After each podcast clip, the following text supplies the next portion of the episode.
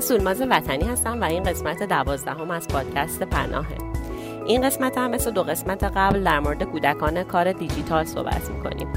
تو قسمت قبل یه توضیح دادیم که کودکان کار دیجیتال چه جور کودکانی هستند و آیا والدین اجازه دارن عکس و فیلم از کودکانشون توی شبکه های اجتماعی بذارن؟ نه تنها والدین بلکه مهد کودک ها کلاس های ورزشی و جاهایی که موسیقی به بچه ها یاد میدن.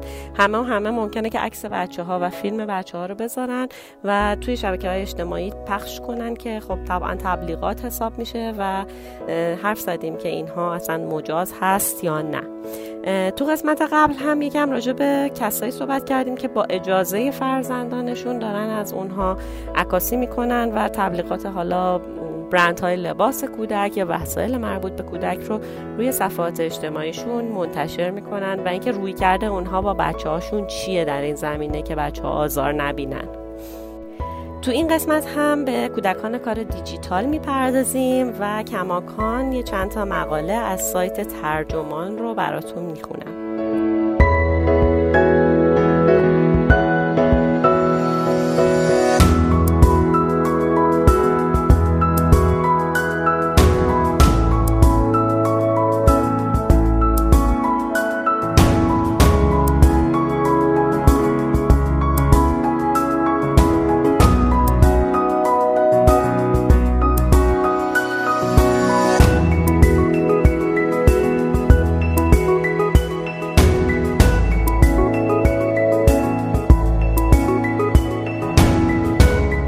کودکان رفتار والدینشان را در شبکه های اجتماعی تقلید می کنند. به قلم استیسی استاینبرگ مترجم علی امیری دوستم لینزی داشت وعده های نهار روز بعد رو بسته بندی می کرد که متوجه شد گوشی پسرش کل روی آشپزخونه می لرزه. کنجکاف شد که ببینه چه کسی این وقت شب بهش پیغام داده. گوشی رو برداشت و رمزش رو وارد کرد. لینزی هم مثل اکثر والدین بچه های مقطع راهنمایی به کل گفته بود که گاهگداری گوشیش رو چک خواهد کرد. به خودش گفت که فضولی نمی‌کنه بلکه کاری می‌کنه که هر مادر دلنگران دیگه ای در این شرایط انجام میده. چیزی که دید نگران کننده بود. متن پیام خشمگینی بود از خواهر بزرگ بکی بهترین دوست کل. همینطور که لینزی در بین پیام های کل عقب می‌رفت فهمید که چرا بکی انقدر ناراحته. اون اینستاگرام کل رو باز کرد. پسرش اونجا عکس بکی یکی از صمیمی ترین دوستاش رو در لباس شنا وقتی خم شده بود تا چیزی رو برداره منتشر کرده بود. عکس قشنگی نبود و ظاهر اون می‌گفت که بکی نمی‌دونسته که از اون عکس می‌گیرن. عکس نظرات زیادی گرفته بود و اکثرشون حالت بکی رو مسخره می‌کردن. دوستم به وضوح از این قضیه ناراحت بود و می‌دونست که باید کاری بکنه. کودکان ما به والدین وابستن تا به اونها کمک کنند فهم درستی پیدا کنند از چگونگی پیشبرد روابط هم در جهان واقعی و هم در دنیای آنلاین جنیفر سیگر روانشناسی در شهر گینزویل در فلوریدا میگه کودکان 10 تا 14 ساله و نوجوانها بین میل به دیده یا پسندیده شدن و درک تاثیر رفتارهاشون گیر کردن. کودکان دچار سردرگمی عظیمی میشن بین کاری که می‌دونند باید بکنن و کاری که فکر می‌کنند و دوستانشون از اونها می‌خوان که انجام بدن. به اشتراک گذاری الکترونیکی ایموجی شستای رو به بالا یا در بسیاری از موارد ایموجی شستای رو به پایین جانشینی برای عزت نفس واقعی شده. پس آیا چیزی که کل منتشر کرد نمونه ای از رفتار غریزی و غیر منطقی نوجوانانه ای که سیگر توصیف می‌کنه یا چیزی بود که جایی یاد گرفته بود؟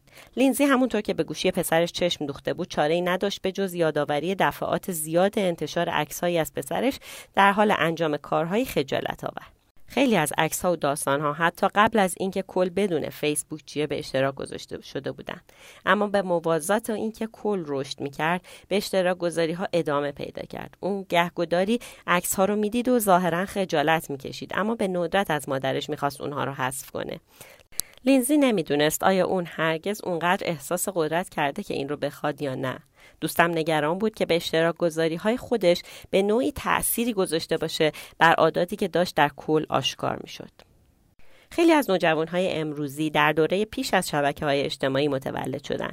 وقتی که اونها وارد پیش دبستانی شدن، اکثر والدینشون حسابای فیسبوک داشتن و بسیاری از والدین تازه وارد به شبکه های اجتماعی با هیجان های شخصی و خجالت آور کودکانشون رو به اشتراک میگذاشتن. من در گذشته در این باره نوشتم که والدین چگونه باید تاثیراتی رو در نظر بگیرن که این به اشتراک گذاری ها روی رشد روانی کودک دارن. کودکان از رفتار والدینشون سرمشق می‌گیرن. وقتی والدین مدام جزئیات شخصی زندگی کودکان رو به اشتراک می‌گذارن و سپس پستهاشون رو برای شمردن تعداد لایک و فالوور چک می‌کنن کودکان به کارشون توجه می‌کنن. با اینکه اکثر والدین بهترین نیات رو برای بچه های خودشون دارن زمانی که داستانهای خصوصی رو روی شبکه های اجتماعی به اشتراک می‌گذارن برای یاریشون در زمینه راهبردهای تربیت در عصر دیجیتال راهنماهای کمی وجود داره. کودکان همیشه در حال جذب پیامهایی از منابع گوناگون از جمله والدین هستند. اونها این رفتار مشاهده شده رو در سنین بلوغ و بزرگسالی تقلید می‌کنن کاملا محتمله که به اشتراک گذاری افراطی والدین به کودکان آموخته باشه که به اشتراک گذاری عکس ها و داستان های خصوصی فردی دیگه کاریه که از اونها انتظار میره و مناسبه که انجامش بدن. در واقع بسیاری از کودکان سالهای ابتدایی مدرسه رو با حق و حقوق ناچیزی در قبال به اشتراک گذاری آنلاین والدینشون گذروندن والدین می‌تونن به فرزندان کمک کنن تا دلالت های به اشتراک گذاری آنلاین بدون رضایت رو بهتر بفهمن.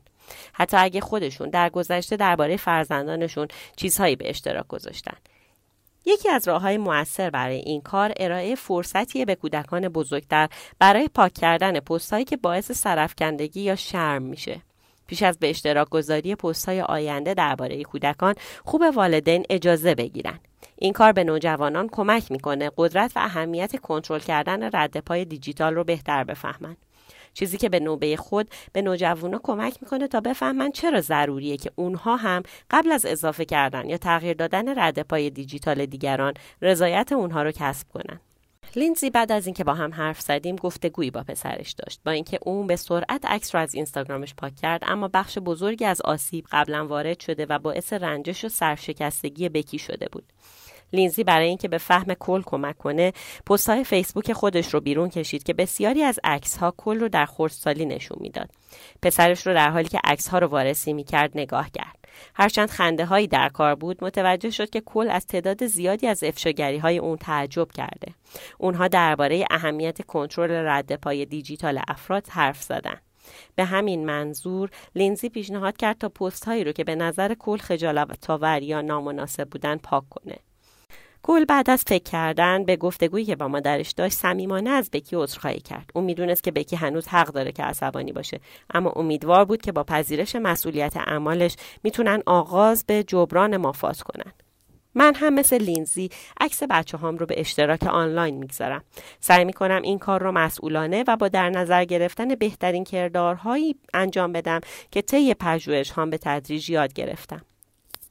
شاید مهمتر از همه اینه که دیگه عکس های بزرگترین فرزندم رو بدون کسب اجازهش منتشر نمی کنم. با اینکه سالهای زیادی رو صرف بررسی این موضوع هم در مقام فردی دانشگاهی هم یک مادر کردم هنوز یافتن تعادل بین میل به اشتراک گذاری داستان هام همزمان با محافظت از حریم خصوصی فرزندانم رو سخت پیدا می کنم. هنوز برای دونستن اینکه چطور رفتارهای به اشتراک گذاری خودم در شبکه های اجتماعی زمانی بر عادات به اشتراک گذاری اونها تاثیر خواهد گذاشت خیلی زوده. فقط می‌تونم امیدوار باشم که با فکر کردن پیش از فشار دادن دکمه به اشتراک گذاری در شبکه های اجتماعی دارم به کودکانم اهمیت انجام این کار رو در خوراک های شبکه های اجتماعیشون القا می‌کنم. ما داریم اجتماعاتی رو می‌سازیم و زندگی هامون رو از طریق شبکه های اجتماعی گسترش میدیم. اما تازه شروع کردیم به خلق نقشه هایی که ما رو راهنمایی کنند در حالی که زمانی که مشغول بررسی موضوعات متعارض حفاظت از حریم خصوصی و به نمایش در آوردن آنلاین زندگیامون هستیم ممکنه زمان خوبی باشه برای اینکه در عاداتمون بازاندیشی کرده و پیام رو از نو تنظیم کنیم. برای اینکه به کودکانمون اهمیت رضایت رو یاد بدیم و اونها رو یاری کنیم تا شهر شهروندای آنلاین با شرافت و تعامل کنندگانی مسئولیت پذیر باشند. خب شنیدیم که چقدر رفتارهای روزمره ما روی رفتار دیجیتال فرزندانمون تاثیر داره. مقاله بعدی که می‌خوام بخونم در مورد عکس فرزندانمون توی فیسبوک یا حالا اینستاگرام و اینجور جاهاست. این هم فکر می‌کنم مطلب جالبی باشه که کماکان از سایت ترجمان برش داشتم. قبل از انتشار عکس فرزندانتان در فیسبوک به آیندهش فکر کنید. به قلم ایدریان لافرانس مترجم علیرضا شفیعی نسب بله تمام این عکس های فیسبوک زیبا و جذاب هستند اما آیا می‌دونین اونا چطور بر زندگی کودکان تاثیر می‌ذارن؟ در وب بچه ها مثل گربه ها همه جا هستن. اکثر کودکان دو ساله در آمریکا طبق یکی از بررسی ها در سال 2010 بیش از 90 درصد اونها الان در فضای مجازی حضور دارند. بیش از 80 درصد از کودکان زیر دو سال امروز در رسانه های اجتماعی هم حضور دارند. بسیاری از کودکان نخستین حضور خود در اینترنت رو به صورت لکه خاکستری پراکنده روی عکس های فراسود تجربه می کنند که حتی پیش از تولد اونها در صفحات فیسبوک قرار داده شده. بعضی اوقات این کودکان ممکنه بعد از پشت سر گذاشتن دوران خردسالی بفهمند که هویت مجازی اونها پیشاپیش تا حدود زیادی و به طور معمول به دست والدین اونها شکل داده شده. با توجه به اینکه اونچه در فضای مجازی منتشر میشه قابل جستجو و قابل به اشتراک گذاریه و ماندگاری بلند مدتی داره نقش دوگانه والد و ناشر پرسش های بسیاری رو درباره حریم خصوصی رضایت و به طور کلی رابطه والد با فرزند مطرح می‌کنه. در نتیجه محققان، پزشکان متخصص کودکان و دیگر حامیان حقوق کودک در مراحل آغازین طراحی پویشی در حوزه سلامت عمومی هستند تا توجه عموم رو به امری جلب کنند که از دیدگاه اونها تعارضی ذاتی بین دو چیزه. آزادی والدین در انتشار و حق کودک بر حفظ حریم خصوصی. سیسی اشتاینبرگ استاد حقوق دانشگاه فلوریدا و مدیر مرکز کودکان و خانواده در این دانشگاه معتقده که به ندرت ممکنه والدین از روی قرض ورزی و بدخواهی اطلاعات مرتبط با کودکان خودشون رو با دیگران به اشتراک بگذارن. اما اونها ماندگاری و پیامدهای بالقوه این اطلاعات در فضای مجازی رو مد نظر قرار نمیدن. برای مثال بزرگسالان به طور معمول در اعلامی های تولد و دیگر پست های خود در سایت های مثل فیسبوک و اینستاگرام نام کودک و تاریخ تولدش رو ذکر می کنن. این کار کودکان رو با خطر دزدی هویت و کودک ربایی مجازی روبرو می‌کنه یعنی ممکنه کسی های کودکان فردی دیگر رو برداره و اونها رو به عنوان های کودک خودش به نمایش بذاره برخی والدین اطلاعاتی لحظه به لحظه درباره مکان کودکان خودشون منتشر می‌کنن که به طور بالقوه ایمنی اونها رو به خطر میندازه بزرگسالانی هم هستند که با نیت خوب عکس های کودکان خودشون رو در انواع مختلفی از موقعیت های صمیمانه به سادگی در فضای مجازی به اشتراک می‌ذارن. اشتاینبرگ در مقاله جدید خودش با عنوان اشتراک پروری حریم خصوصی کودکان در عصر رسانه های اجتماعی که قرار در نشریه اموریلا ژورنال در بهار 2017 منتشر بشه به ماجرای وبلاگ نویسی اشاره می‌کنه که عکسهایی از بچه های دوقلوی خودش در حال یادگیری چگونگی رفتن به دستشویی منتشر می‌کنه. اشتاینبرگ می نویسه این وبلاگ نویس بعدتر متوجه میشه که افراد ناشناس به عکسها دسترسی پیدا کرده و اونها رو دانلود کرده تغییر داده و در وبسایتی به اشتراک گذاشتن که معمولا افراد پدوفیل از اون بازدید می‌کنن. این مادر به دیگر والدین هشدار میده که عکسهای کودکان خودشون رو در حالت برهنگی در فضای مجازی منتشر نکنن. از امکانات جستجوگر گوگل برای یافتن عکسهای به اشتراک گذاشته شده در فضای مجازی استفاده کنن و علاقه خود رو به وبلاگ نویسی مادرانه مورد بازبینی قرار بدن. این زن در مطلبی درباره این رخداد در سال 2013 در وبلاگ خودش اینجور می نویسه من مسئول بروز این رخداد هستم و بدین شیوه به خوانندگان خودش هشدار میده که درباره اونچه در فضای مجازی منتشر می‌کنن احتیاط به خرج بدن. من این عکس رو گرفتم و اون رو به اشتراک گذاشتم. هیچ کس به جز من نباید سرزنش بشه. اما حتی انتشار عکس های کودکان در گروهی خصوصی در فیسبوک یا حسابی حفاظت شده در اینستاگرام هم بدون خطر نیست. اشتاینبرگ در این مورد به من اینطور میگه. در ارتباط با گروه های خصوصی این احساس نادرست وجود داره که تمام افراد گروه همدیگر رو می‌شناسند و منافع یکسانی رو مد نظر قرار میدن. والدین و پرستارای کودک باید اطمینان حاصل کنند که عکس های کودکانی رو با افرادی به اشتراک می‌ذارن که نه اونها رو دانلود می‌کنن نه در اختیار دیگران قرار میدن و نه به هر شیوه دیگه ای مورد سوء استفاده قرار میدن.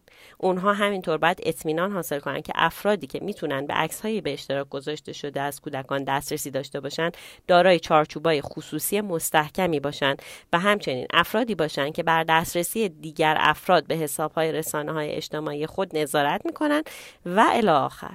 بسیاری از والدین این باور رو دارن که چارچوبای خصوصی رو می‌تونن به عنوان حوزه ایمن در نظر بگیرن و بنابراین به گفته اشتاینبرگ اونها در به اشتراک گذاشتن مطالب با مخاطبان مورد گزینش خود احتیاط کمتری به خرج میدن اما در واقع حتی این مطلب هم می‌تونه در دسترس مخاطبان خیلی زیادی قرار بگیره.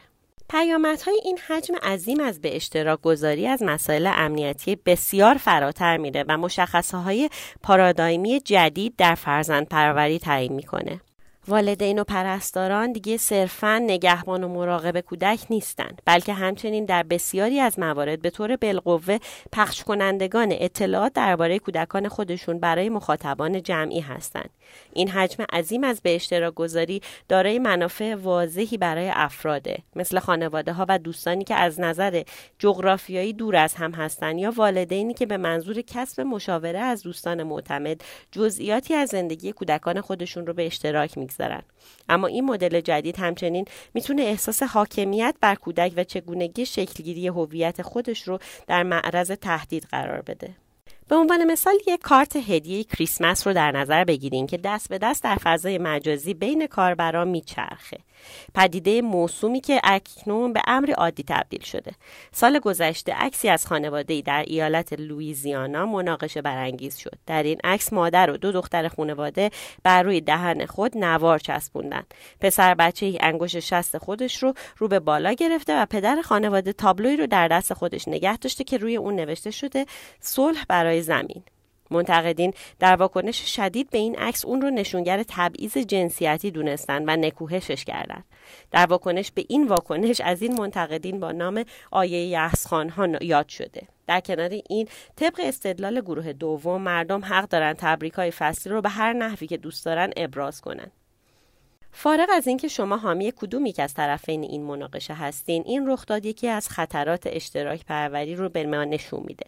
سه کودک در این عکس حضور دارند که هیچ یک از اونها نمی‌تونه این رد پای دیجیتالی رو که خانواده اونها براشون جای گذاشته پاک کنن.